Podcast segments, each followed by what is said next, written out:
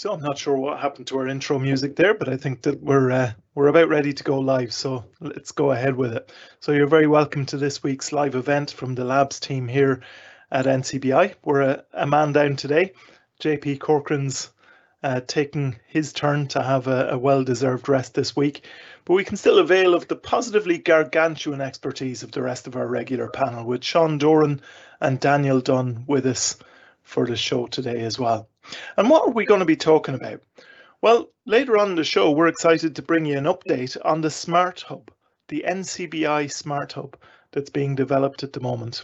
Uh, we've spoken about that a couple of times on the show uh, before, of course, and uh, it's been great to see just the development of that. And our CTO, Karen O'Mahony, is going to be letting us know where, where that project is at and uh, when you can expect to have the first iteration of it, and also how you can get involved if you want to help make it the, the most useful that it can be as well.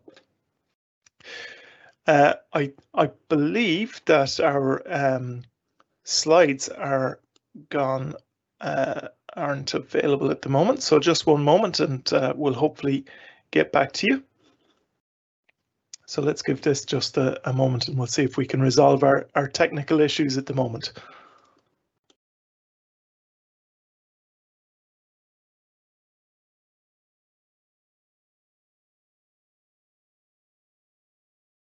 Okay, so I think that uh, hopefully you're seeing the slides. I can't see anything on my screen at the moment, uh, but we'll continue on anyway, and hopefully uh, the there won't be any or too many issues throughout throughout the show today. JP Corcoran, this is what happens when you go away, JP. Uh, we'll we'll get our own back on you next time. But uh, very good. So what are we going to be? What else are we going to be talking about on our show today? Well, apart from the NCBI Smart Hub update, we're going to be talking about Apple AirTags and uh, just how useful they are, but also how inclusive and accessible they are. And for that part of the show, we're going to have David Nason with us again, who no doubt you'll recognize from some of our previous live events. In our Meet the Team segment today, we're going to have the opportunity to talk to a member of NCBI's advocacy team, uh, Aoife Watson, and she'll be telling us a bit about the kind of work that she's involved with in NCBI as well. Of course, throughout the show, don't forget that we want to hear from you as well. Uh, so if there are any questions that you'd like answered or technology that you'd like us to cover or uh, any questions really for the, uh, throughout the, the show today, you can contact us using the Q&A panel on the right hand side of Teams or you can email us at labs at ncbi tech.ie. But first up this week, we're going to talk talk about our tech news. We're going to start off with the tech news and a few interesting pieces to talk about. Sean, first of all, tell us a bit about the changes to Google Drive. So, Jude, um, people who would use Google Sync and Backup, um, maybe as opposed to Google Drive, and maybe like people would use like um, they back up Google Photos, etc. And then there's people who would use the sort of corporate end of Google sort of backup services. And um, that's all getting incorporated into one uh, application now. So it'll be like Google Drive um, Stream. Okay. I'm call it. So it's going to be like Google Stream. And that's going to be like, you know, whether you're a corporate user, an enterprise user, or just a home user, it's all under one banner. Very good. Okay, so that's the the first of our, our news items. So that'll be interesting just to see how that that uh, develops and how usable that is as well. That'll be interesting. Daniel, I believe there are rumors of a new iPad Mini on the horizon. There is indeed, uh, Jude. Yeah. Um, now look, these are rumors, so don't don't hold us to these, as to say. Um, yeah, there's a there's a new iPad Mini that's um, being flagged that's that's going to be released. Um, you know, I suppose it's nine years since the iPad Mini come out, you know, and uh, you know while they have made improvements to the device, it is similarly look um, all the way along. So this this time now, the, apparently Apple are looking at going from the traditional 7.9 inch uh, screen. Uh, we're talking about going to somewhere between eight and a half and nine inches, so a little a little bit bigger, a little bit more uh, viewing viewing area. Uh, we're also looking at uh, Touch ID sensor built into a side-mounted power button. So um, it sounds like the you know another uh, traditional home button is is mm. is going to go to the consignment of history. Um, they're talking about good, um, you know, good up updates in the power of it. Uh, it'll support, um, you know, it'll, it'll support the stylus as well. Um, your, your stylus pencils. So, um, look, there's there's plenty going to be in it. Um, Yeah. and as usual, Apple will keep their cards close to their chest. But that's um what we've kind of got out of them at the moment. That um, you know, this is this is coming a bigger, a bigger iPad Mini, um, more powerful. So we look Yeah, forward to seeing it. A little bit less mini. It'll be interesting. Yeah. A little bit good. less mini, yeah. Yeah. So let's come back to Sean for a second. What's this I hear about the the Clippy comeback? Oh, Microsoft Clippy. Um, well, it, wa- it wasn't what we were expecting. We, we were all dreading that Clippy was going to return and be bouncing over our Word documents, asking us if we wanted to save the document or do you need a hand adding in headings or whatever, whatever Clippy used to tell. us. So Clippy used to be like the assistant and he was a, a paper clip who would appear down on the bottom right hand corner of Word documents and he would appear in different parts of it, uh, asking, oh, do you need help saving this document, printing this document? And he used to you know, he, he wasn't well liked, but uh, Yeah, yeah. I, I was actually when I, when I seen the headline, I was dreading that. Oh no, Clip, Clippy's going to have some new AI intelligence, and he's going to be even worse worse than he ever was. But uh, he's he's just been brought back nostalgically in teams' backgrounds. Oh my So goodness! be- Imagine doing the voiceover for for Clippy, uh, being the voice of Clippy. That would be something else. I don't, I don't, I don't, even, I don't even know whose voice I can I, I, could picture in that. We better not say anything here. We'll get done. Don't So, suggest uh, anyone. So as, as, a, as a nostalgia piece, like they're using um, Clippy as a as a desk as a, as a Teams meeting ba- backdrop, like you know you can blur your background or choose a Yeah, picture. yeah.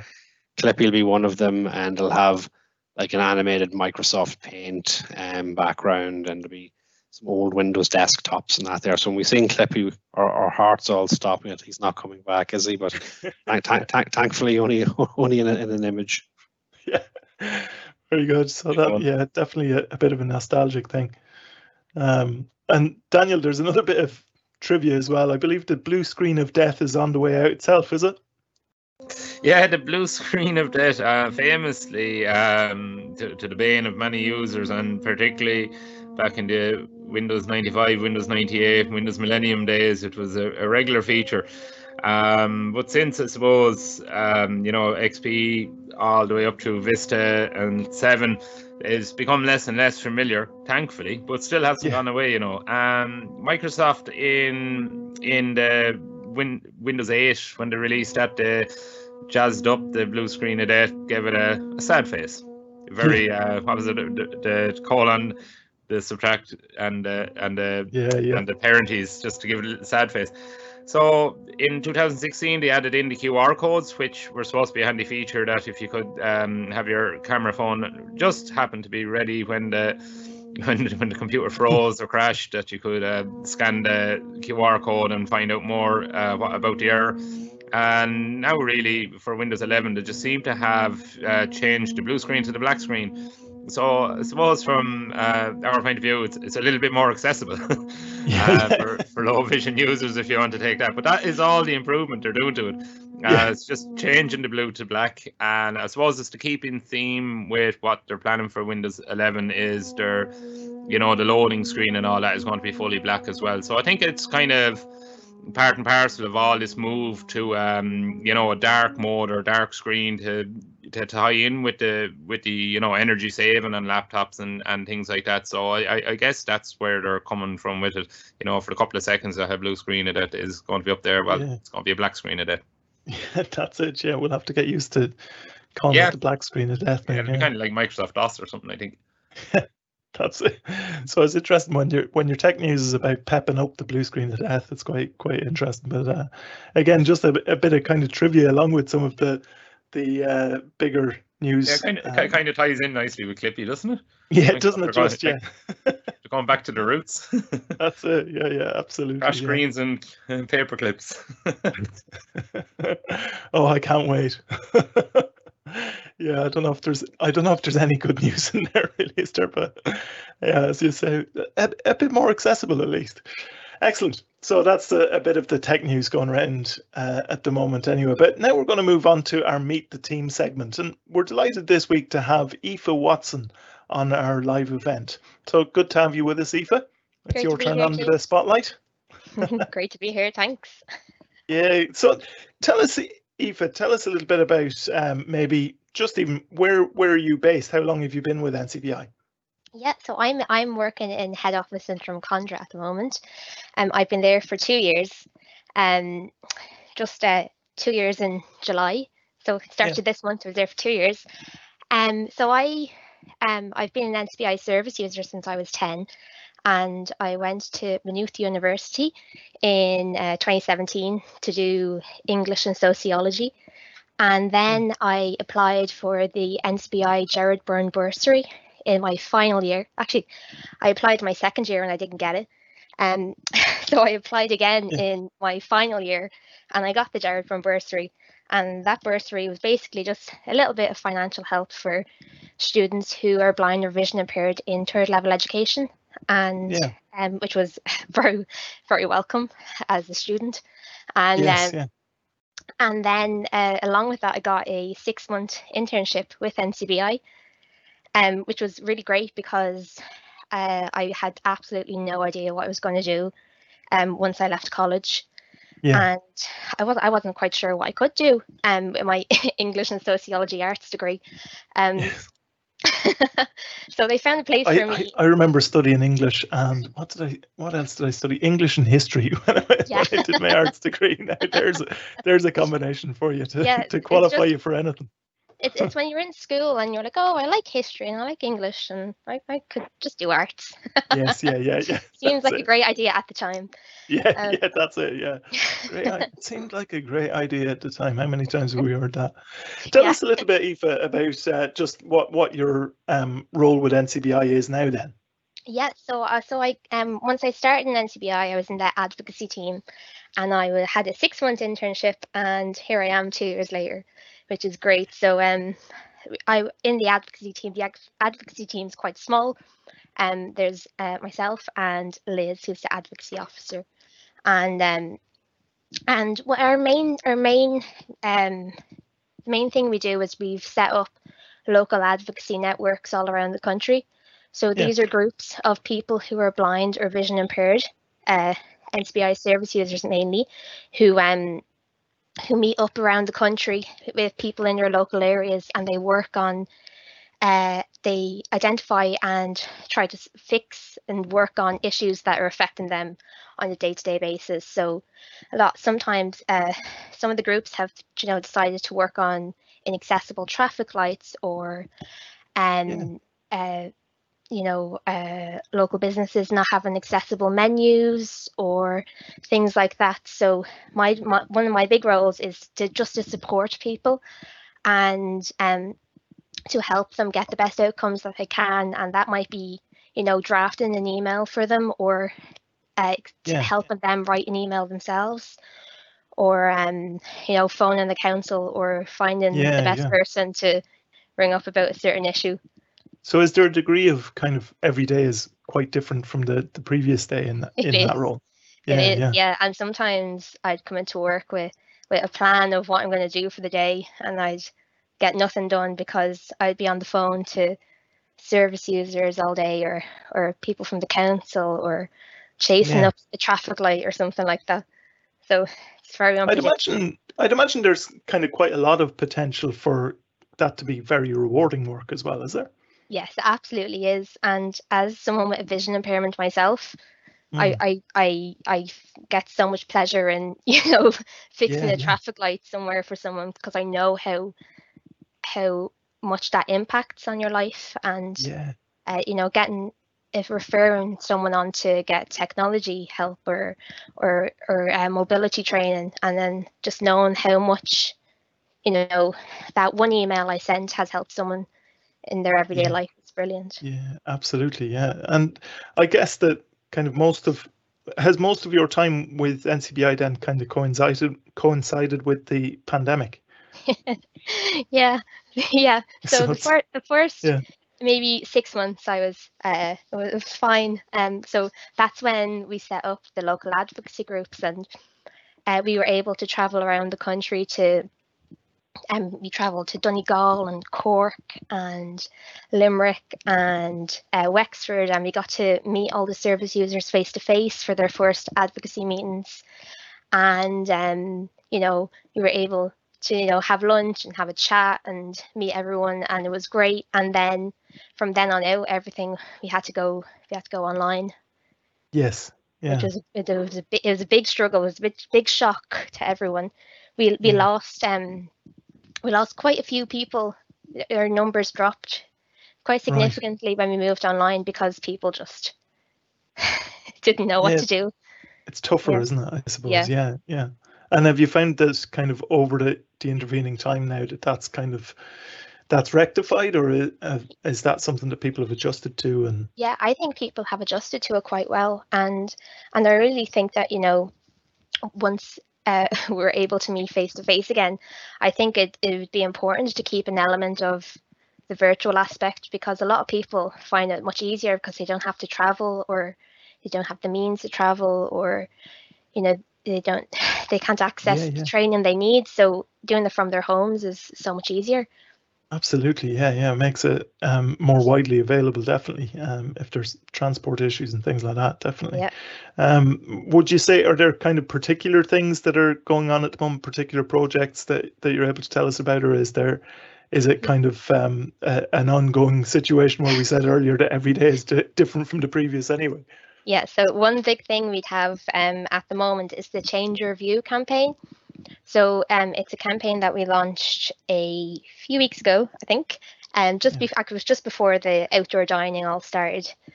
Um, and it's basically just to there's lots of information on NCBI's website to keep uh, the public aware of you know the difficulties that people who are blind and vision impaired will face when once the city and everything the country starts to open up again and uh, information for restaurants on how to follow best practice when they are laying out their outdoor dining and also information uh, for the government on how they can help Okay, so plenty of good information there, and that's all on ncbi.ie. yes it is Excellent. Yeah, very good. Well, really interesting just to hear the work that's going on in advocacy there with NCBI. It's always great every week to hear um, the kind of different elements of the work that NCBI does. So we really appreciate you coming onto the show today, Aoife. great to be here thank you thanks for having me So that was Aoife Watson uh, joining us this week on our live event for our Meet the Team segment. And uh, thanks to Aoife for joining us. Really interesting to hear about some of that work that's been going on as well. So let's move on uh, with today's show. We're going to move on to the subject of uh, Apple's AirTags. Now, the AirTags are another useful addition to the Apple product line, but just how good are they and how accessible are they? Well, David Nason is back with us for today's show to talk about uh, to talk about that. Good to have you with us again, David. Hi, Dave. Thanks for having me. You're you're becoming a a uh, a, a recognised voice on our live events at this stage. I don't know. I don't know why you keep having me back, but sure, I'll keep going as long as you have me. Ah, that's great. Something must be working right, David. This is great. So tell us, David, just with uh, AirTags, can you give us just a bit of a, a kind of an overall description of what the AirTags actually are? If people have heard of them and they're kind of thinking, what what are Apple AirTags? Cool. You broke up a lot there, but I think you're asking for an overall description. Um, Yeah, please. Yeah, right. yeah, that's it. So yeah, they're they're basically just small little tags that you can attach to any kind of item, and it's to help you either find those items or not lose those items in the first place. Really, um, people might have heard of Tile, so it's a similar product to that. If people are familiar. Okay, yeah, very good. So maybe just give us a, a bit of a kind of run through some of the headline features, if you like. So one of them is is to do with kind of connecting something with your or using your app to find something specific, as you mentioned there. How how does that actually Yeah. work? What's the what's So the way that you actually get the most out of it? you attach the, the little tag to the item. So just say it's I have one on my key ring, for example, and then I can go into the app, the Find My app on the iPhone, Yeah. and go into this one of the tabs is called Items, and in there I'll find what I've called David's Keys, which is this particular uh, tag, and it'll show it'll tell me where it currently is and if I left it behind somewhere, it'll you know it'll tell me where it was last pinged. And the way it does this is because there's millions of iPhones out in the world, what it can it is it itself isn't a GPS tracker at all. It has all it has is Bluetooth in it, and it just pings all the devices around us, and uses that to detect where to tell you where it is based on th- where those phones were. Now it's all done privately, so people's phones you don't know whose phones it's pinging or anything like that. It's just but it's using that network of phones to actually figure out its yeah. location. Yeah, very good. And and the way that that comes up then, if that's using kind of a map or something to to show you where the location is, or how does it do that? Is that accessible? Yeah, it is pretty accessible now. It does have a map, so when you open that app, the kind of top half of the screen is is a map, and it's kind of the same as I suppose it's essentially a screen from Apple Maps. So if you can see Apple Maps, you can see this app, this uh, map, but at the same time, as a voiceover user only kind of thing, it's it's not yeah. the map itself you'll struggle with. It'll kind of read if you flick through the screen, it'll read names of some of the places, maybe that kind of thing. So you might get something from it from voiceover, but it does tell you the address. You know, the, the voiceover. It is fully accessible as much as it can be, if you know what I mean. It, yes, yeah, uh, yeah. Without being able to map, it'll tell you the uh, yeah, it'll tell you The, the name of the location, that kind of thing. So. Interesting, yeah. And I, I, was actually kind of intrigued just to see. Um, I know you've done a demonstration of how the precision tracking works, and that's yeah. definitely something that you could say is is quite accessible, isn't it? Yeah, they've done a great job of that. And what that is is once you so just say you, you know you've left your wallet in whatever location it is. When you get quite near it, um, you can then go to this feature in the app. You, you say find nearby, and you double tap that, and then that will actually guide you directly to the device. It will actually go like it is 10 meters to your left, and as you walk, it will keep updating. And if you have um, if you have usable vision, you'll actually see there's an arrow on the screen pointing, but it, its voiceover speaks out those directions Excellent. as well. That go, go left, yeah. go straight this distance, and as you get close to it, then it'll start to vibrate your phone. Um, Brilliant. And yeah. pick it up. Now you do have to have one of the newer-ish iPhones. I think it's kind of iPhones from like the iPhone 10s upwards or the iPhone the newer iPhone SE or yeah the 11 yes, or 12 yeah. those kind of newer newer ones because they have the chip in them that can do that precision part. But you can yes, also even yeah. if you don't whether or not you have the precision finding, it has a feature where you can tell it to play a sound so, as well. So when you know you're nearby you, on the app, you say play sound and it'll make a little sound out of the out of the okay, yeah. Or out of the yeah, brilliant. so that, yeah, so there's kind of a couple of ways that it's helping you. And uh, mm. I mentioned there that you've you've done a video of that. We might actually just uh, play that video if that's okay, just to get a good idea of how the precision tracking works. So I think we have that video ready.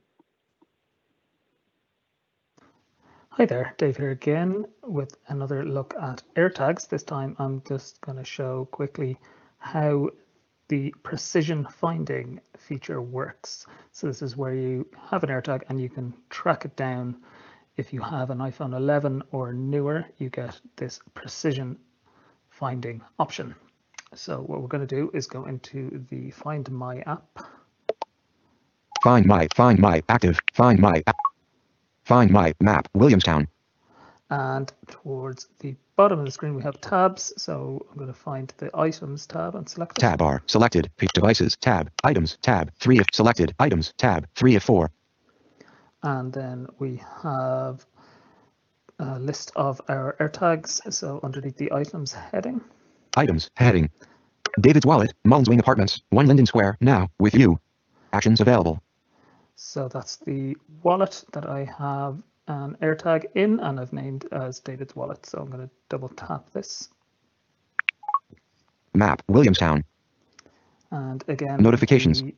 map takes up the top kind of two thirds or so of the screen. So I'm going to tap it about two thirds of the way down.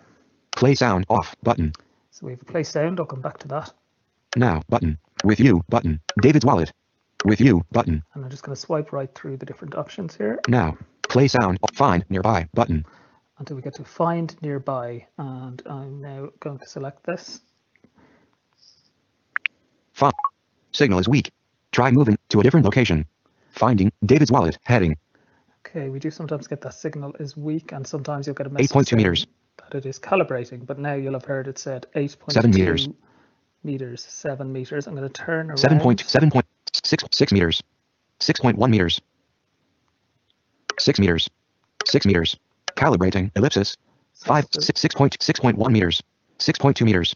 5.4 meters. 5, 5.5, 5.2 So meters. Am Try moving in a different direction to locate your item. 4.7 meters. And it is 4.4.5 meters.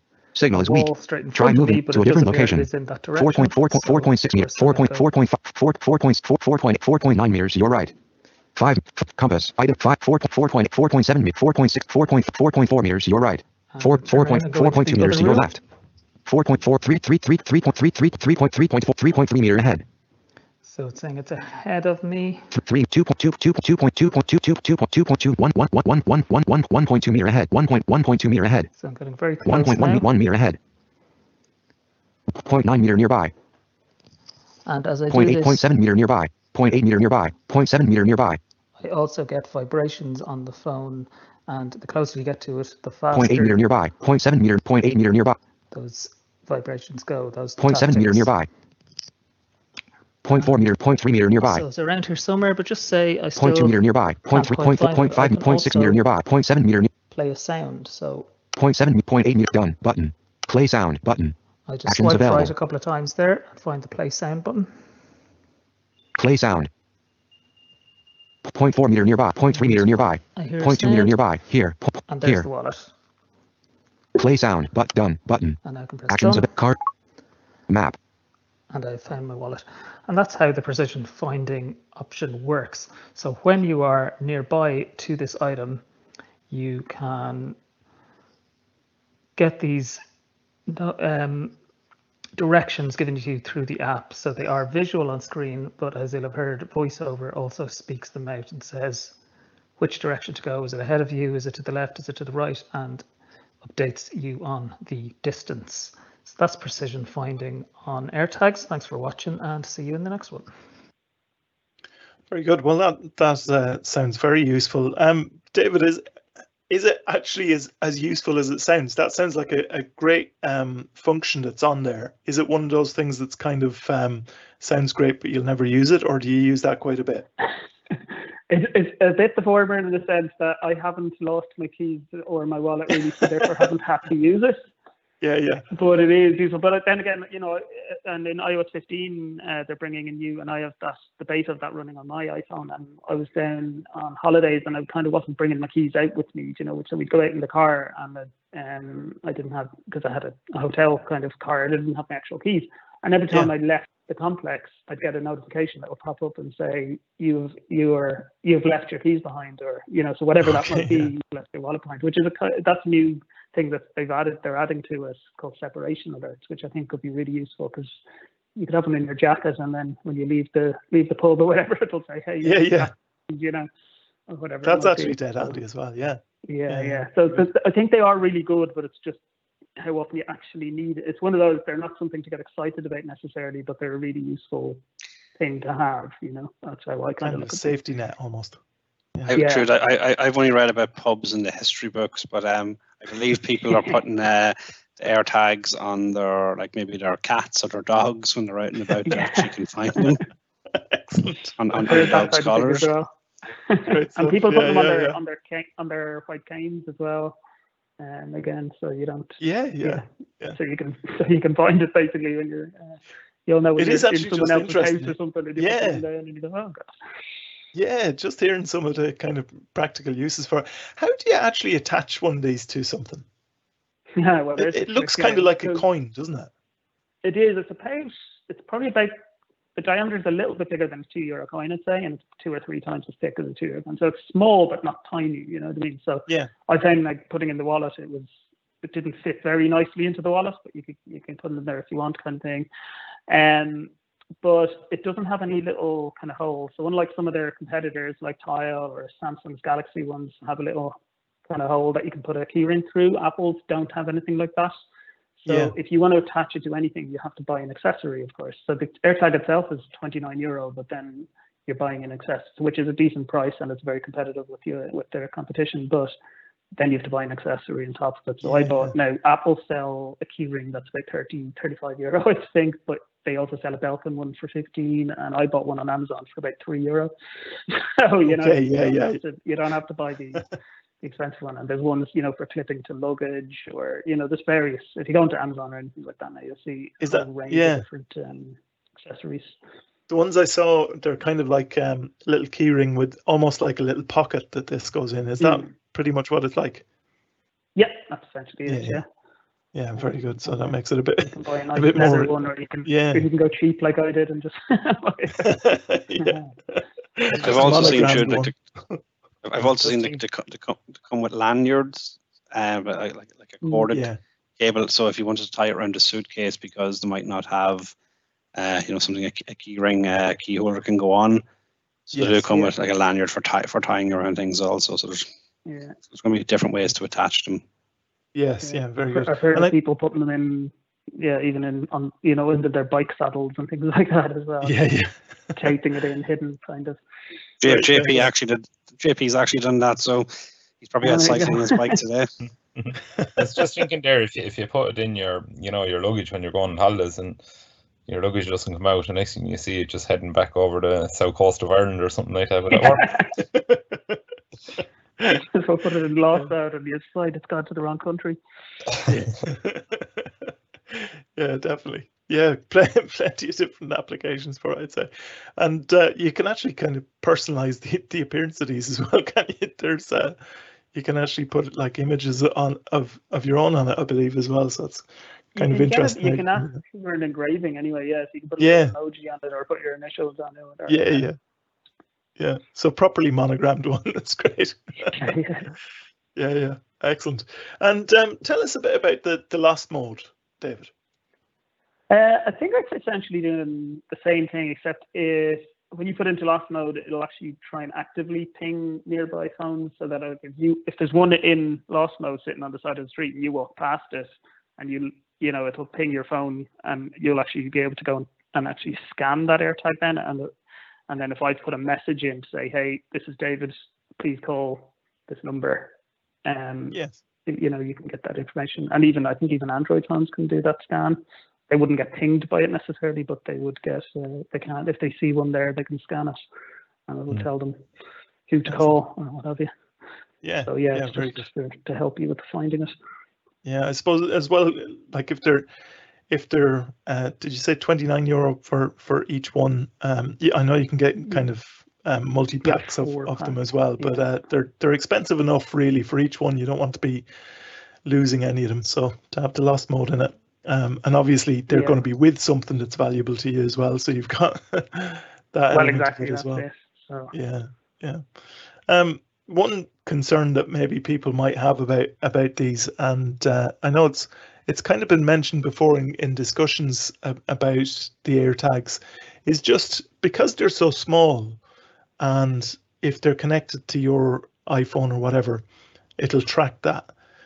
The there's kind of a little bit of a scare or a little bit of a worry about how they could be used to track people. You could just, you know, slip one in somebody's bag or their their pocket or whatever. I think there's a few things that they've done to kind of to make that um, less dangerous, though. In that way, is there? Yeah, they say they've safeguarded against that with things like if I was to leave an, an AirTag in your bag and then I I walk off, you'll get an alert to say, "Hey, there's an AirTag near you. That's Yeah. not yours." So as soon as I leave the my AirTag behind, um, and if it's tracking, you know, and if it's near another person's iPhone for a significant amount of time, like a few hours, then it will um, it'll it'll yeah send them a message on their phone to say, hey, yeah, there's, Yeah. un- there's an unknown AirTag tracking you. Now, I think the question is how long. I think it's three hours or something. I got. to the question is, is that too short? We don't all want to be getting pinged constantly by other people's AirTags, but equally Yeah, we yeah. want to be tracked. So I'd say. I think that's probably an ever-changing thing. I think they're probably trying to find the, the right balance on that. And then there was queer, there was worries around Android because you know you could still maybe be tracking people, although they, that Android phone wouldn't be directly giving you information. If they're near other iPhone users, you would still be able to track that Android user. So I think they have shortened the uh, time before. Uh, I think it was originally three days, but I think they've shortened it now. So if you, if you're an, even if you're an Android user and there's one Yeah, um, yeah. following you for a while, that you'll be told. So Yeah, that is And kind uh, of there is a bit of a concern interesting- there, but equally it's yeah. you know interesting to think how just that would about to put work. That question to you, David. I was just asking for a friend, like, um, yeah, what would happen with an Android owner? But that answers my question. Thanks. Yeah, as far as I know now, anyway, yeah, they um, they have built that, they have Yeah. thought of that anyway. And I mean, these products, I mean, they they exist. You know, Tile have been making them for years, and then people say Yes, uh, yeah. that there are other there are actual GPS trackers that if, if somebody is minded to stalk people, there are there are better solutions, unfortunately, that they can get than the Apple AirTag. But Yeah, yeah. um, So the yeah, actual it is, the actual practical danger of it isn't as as high as it might sound. Yeah, yeah. yeah, but Uh, it's, it's kind of an for us to be aware interesting- of, Like, Yeah, interesting thing though. Even even their solution to that of kind of um, notifying you if somebody else's AirTag is is nearby. It'll be interesting when there's kind of more crowds around and things like that. If somebody has, for example, one of these in their wallet on their person, and you've got crowds around, be interesting to see the Yeah. uh, how many um, when- when responses you you're might get back. near it, Yeah, Dave, you're a still quick near it, question. it won't tell anyone. Yeah. Quick question. Um, you know, would would it be uh, feasible, in your opinion, um, maybe to use some of the AirTags as kind of wayfinders? So if somebody, you know, miss say out in their garden or whatever, you know, wanted to kind of mark where the gate was, or you know, mark something in particular, um, would it, would it be a viable solution that way? I think it would. Um, I've heard of somebody saying they were going to do this. Now you are limited to a max of 16 of them. So if you wanted to use it, you know, for various different routes or something like that, you probably you might run out of AirTags pretty quickly. Do you know that kind of way on your Mm. account? But I think you Yeah. could use it in that way. Um, you know, you'd need that precision finding aspect to it, um, and then you could you could get there. But because it does get very precise if you have that that precision finding feature, it does it does get very precise. So, yeah. That, that's the iPhone 11 or higher, isn't it? The precision feature. Yeah, I couldn't remember myself, and then my video there said I said Yeah. 11, so I, tr- I trust my uh, my former self that I. Uh... Yeah, very good. Yeah, That's just, actually just just thinking maybe you know someone on a farm or something that wanted to you know kind of get to get to certain buildings around it. even actually, Mm. yeah, and even actually using the sound again. So uh, the sound isn't particularly loud, so you wouldn't be using this. Mm. You know, if there's cars driving by just outside, you might struggle to hear it. But when you get quite close to it, you should be able to hear the sound as well. If you, again, if you're looking for a very something very specific, like um, turn off, or even if it's a case where there's, you know, looking for your driveway, I think yeah, like walking down the road, like just having that, especially with the precision bit, where you can Yeah. say, and you find it hard to know which is my driveway, then I think something like this could um, could be useful. And there's a year battery in them too, isn't there? So you quite you get quite a bit of them. Yeah, it's what they say it lasts a year. Yeah. Mm. And when when that battery goes, just while we're on the subject, um, are they like? Is that something that it has to be a specific Apple AirTag battery? Um, No, thankfully they went with oh I can't remember CS9 or something. Um, uh, it's a standard battery that you can get in any uh, any shop that would sell batteries. Well, that's great, yeah, yeah. Jewelers or what have you. Um, and Yeah. it's user replaceable. You don't have to send it off or anything like that. You just kind of put two thumbs down on it and you just slightly turn it and the top pops off. It's very easy to do. yeah. Um, and Brilliant. you Um, it out.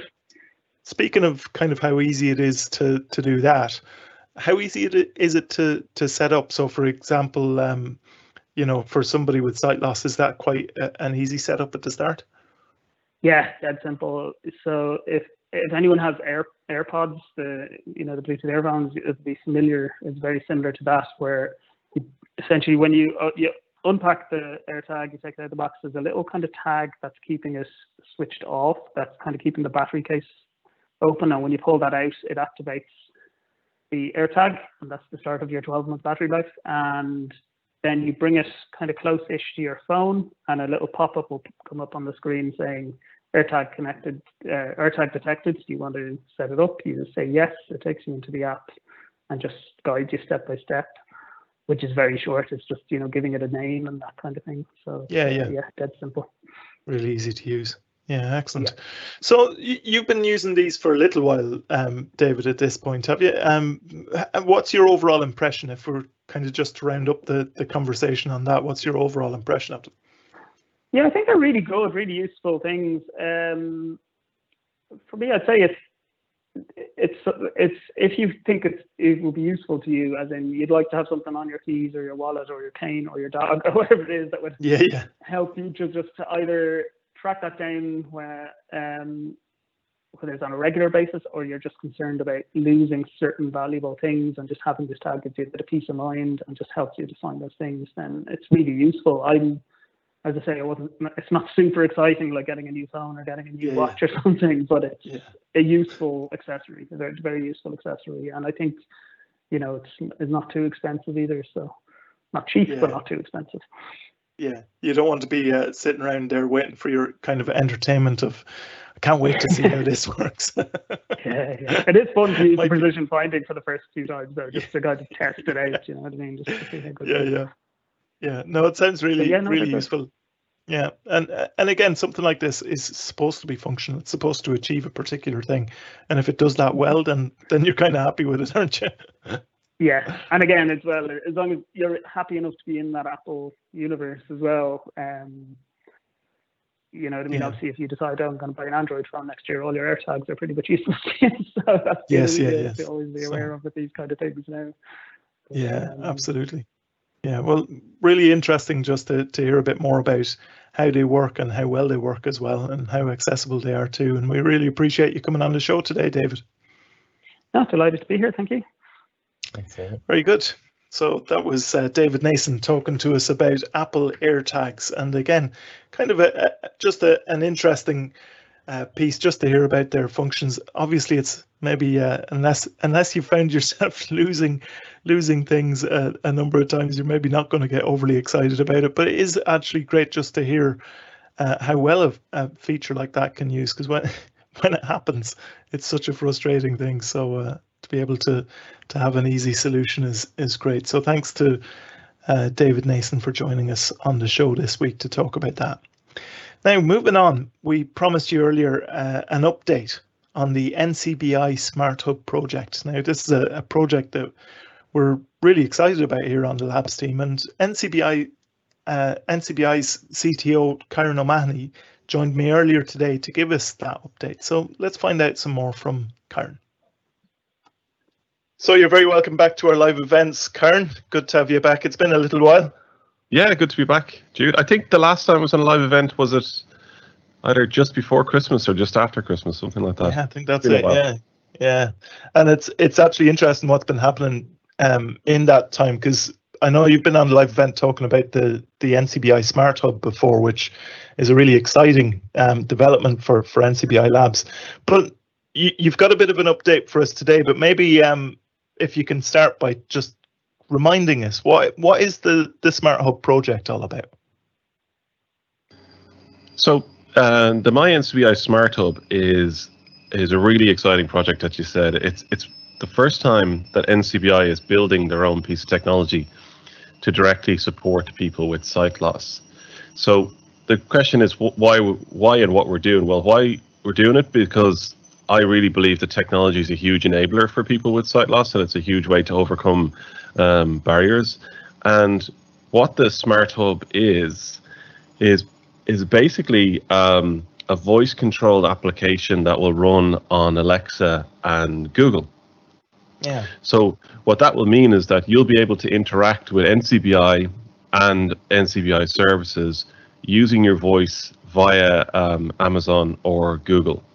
So you can say things like, um, "Hey Alexa, um, tell me about NCBI," or you can say things like, um, "You know, Alexa, tell me about the types of sight loss," and it'll read back that information to you. And the most Yeah. beautiful thing about this this this project really is is that it's using a technology that's accessible right out of the box. So, you know, given that there's no screen for someone who maybe has lower vision or, or no vision, um, this is an accessible tool from the get-go. So Brilliant. it's a really it's a really important project, and I think it's it's progressing really well. Um, and we're looking forward to getting as many um, people with sight loss in Ireland and internationally involved in the project. Brilliant. Yeah. And I think you were saying before as well that there's kind of elements of being able to like book events and all sorts of things like that if there's an, an event that you want to kind of uh, make sure to attend.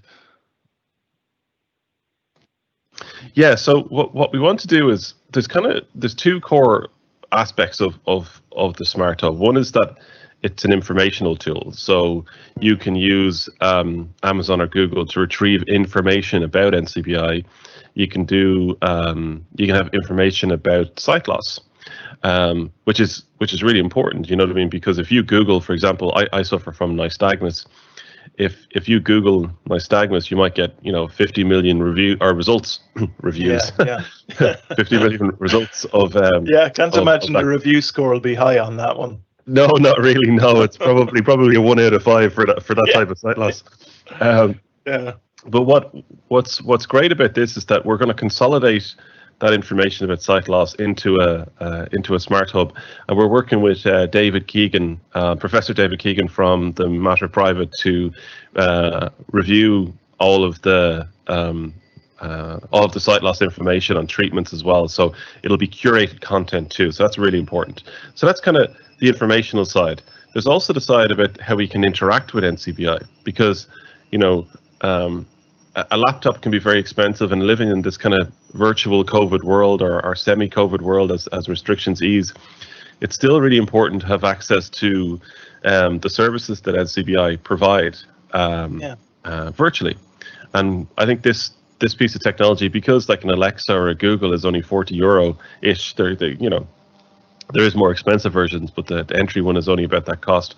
You can um, you can get one quite cheaply. So you can say things then as well as that you know Alexa uh, read or play the latest NCBI podcast or read me the Insight magazine.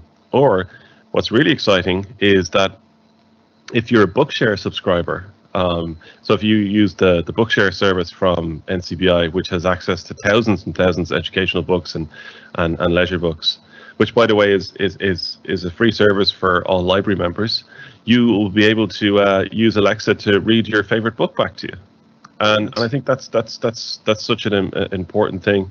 Um, in additionally, if if you'd like to make an appointment to see your CRW, you can say Alexa, make an appointment with NCBI, and the Smart Hub will do that for you. And what we're working on doing is toward the end of the project is actually being able to say, Alexa, I need support from NCBI, and it will create a phone call and it will call directly into into NCBI, which will again will save you the price of a phone call. Maybe you, you know, in your house Yeah, you might have a mobile phone or whatever the case may be. So that's that's a great one. Or, you know, a very popular service in our team, um, Jude, is the technology support line. So you can say, Alexa, I need some technology support, and it'll call through automatically to a member of the NCBI Labs team who are available kind of nine to five for for technology support. It's a it's quite an extensive project actually. When when you just kind of describe the functions and the the amount of information that'll be on it, the amount of um, actions you can do, it's quite a, an extensive pro- project.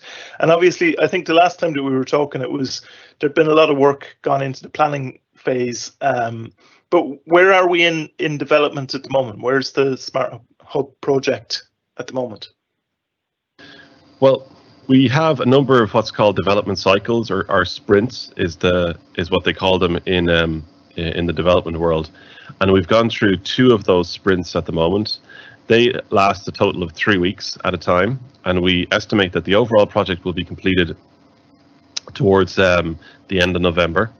So what we're actually working on at the moment is we do have uh, a working version um, that we've been testing uh, amongst the uh, the Smart Hub project team, um, and that one at the moment will give you all the information about NCBI and its services and sight loss.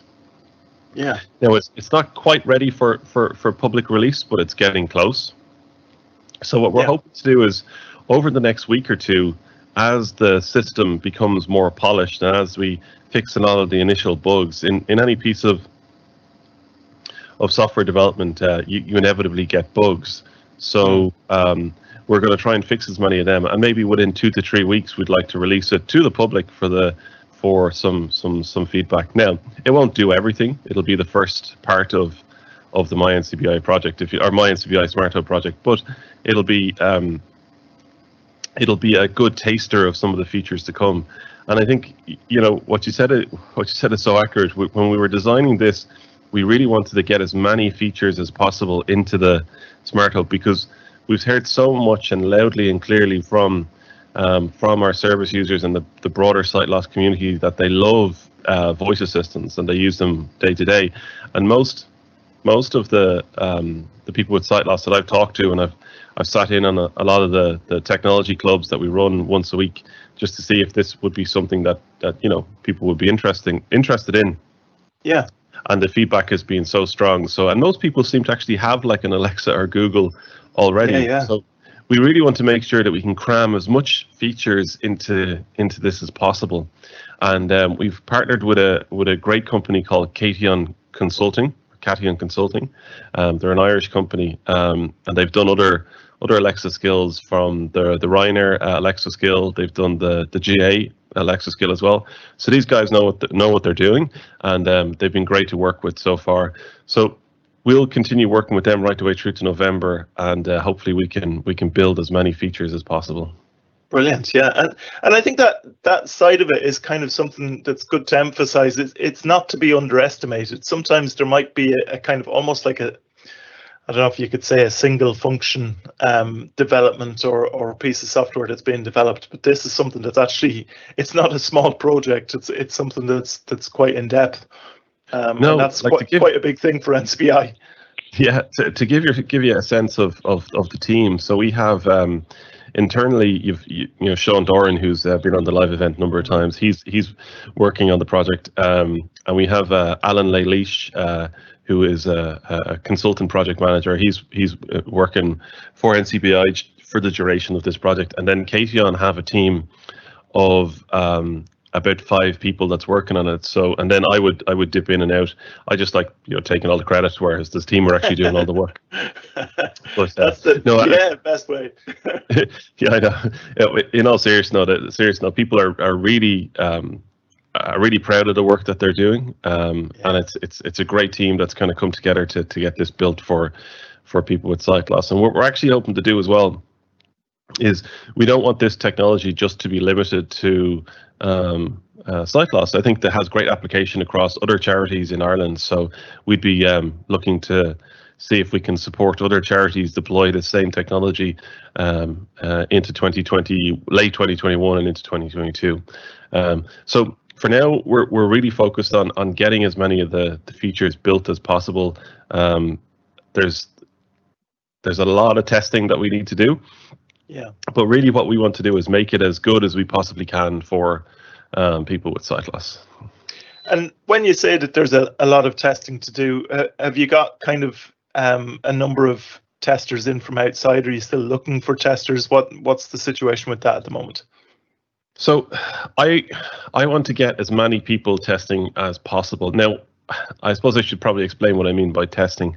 Um, so, what's really important is that it's more feedback than testing. Like if if you've never yeah. done any testing before, that's fine. All I all I really want is for someone to to turn it on. You know, all you have to do to turn it on and say Alexa, launch my NCBI.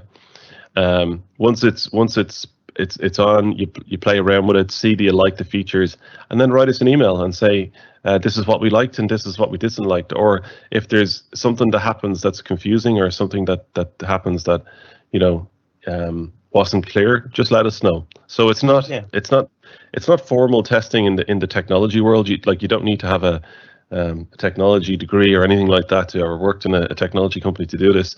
This is just about making um, the NCBI Smart Hub as uh, as useful as possible. So it's more feedback. Yeah. So I would welcome any of the listeners today to to join and send us an email email, and we'd we'd happily include you in the testing. And all you got to do is um, send an email to smarthub, S-M-A-R-T-H-U-B,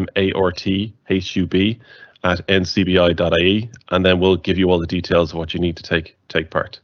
Great, very good. And it is kind of important to emphasize that it's real world testing. So there, there's no point in kind of thinking of it as being some, um, you know, having to having to have those that big level of technical knowledge. We want to know how it responds in real life situations, doing what you want it to do every day.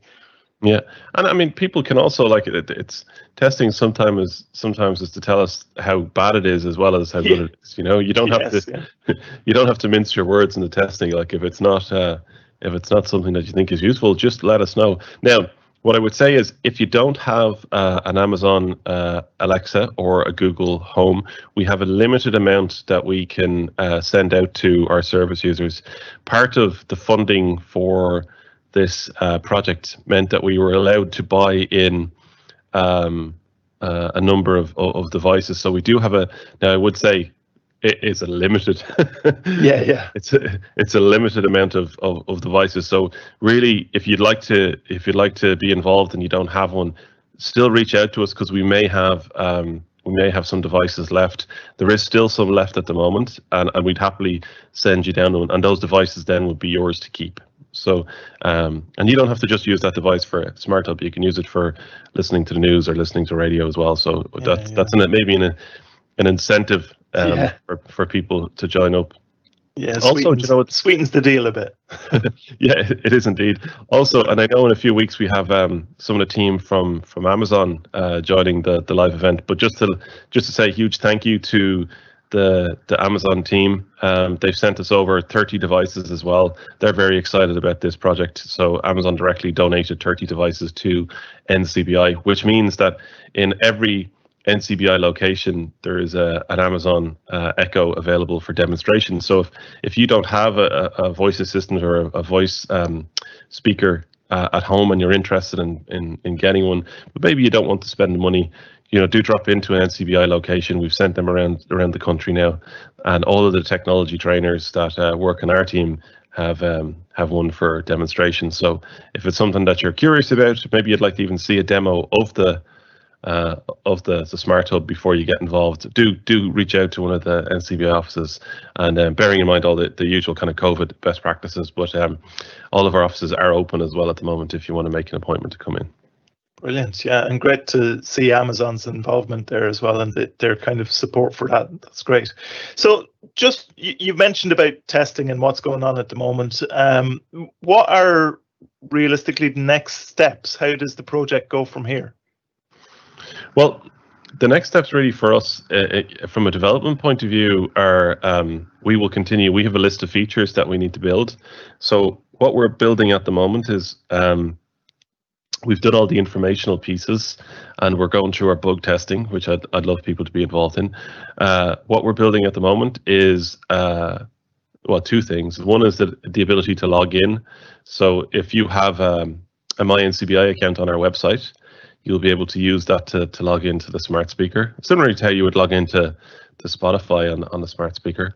Um, that's being built at the moment. Also, what we're working on is is how you can make an appointment with NCBI, or you could uh, do a referral through to NCBI, or if you'd like to volunteer with NCBI. All of those features were are in the current development uh, um, um, development cycle or sprint. And all you need to do is is is when when they're built, is you'll say, Alexa, make an appointment with NCBI, and then a member of our team will contact you to to um to to confirm it. You know, so Brilliant, yeah, brilliant. And you were mentioning just about the kind of timeline of this. Um, I think you said around November for the for the kind of final the end of the project, but there'll be something out in a couple of weeks. Is that going to be something that's then kind of updated between then and November on an incremental basis? Yeah, so what we'll what we'll do between um, so when the first release goes out to the public, uh, once that's out, then every three weeks we would expect to release uh, an update.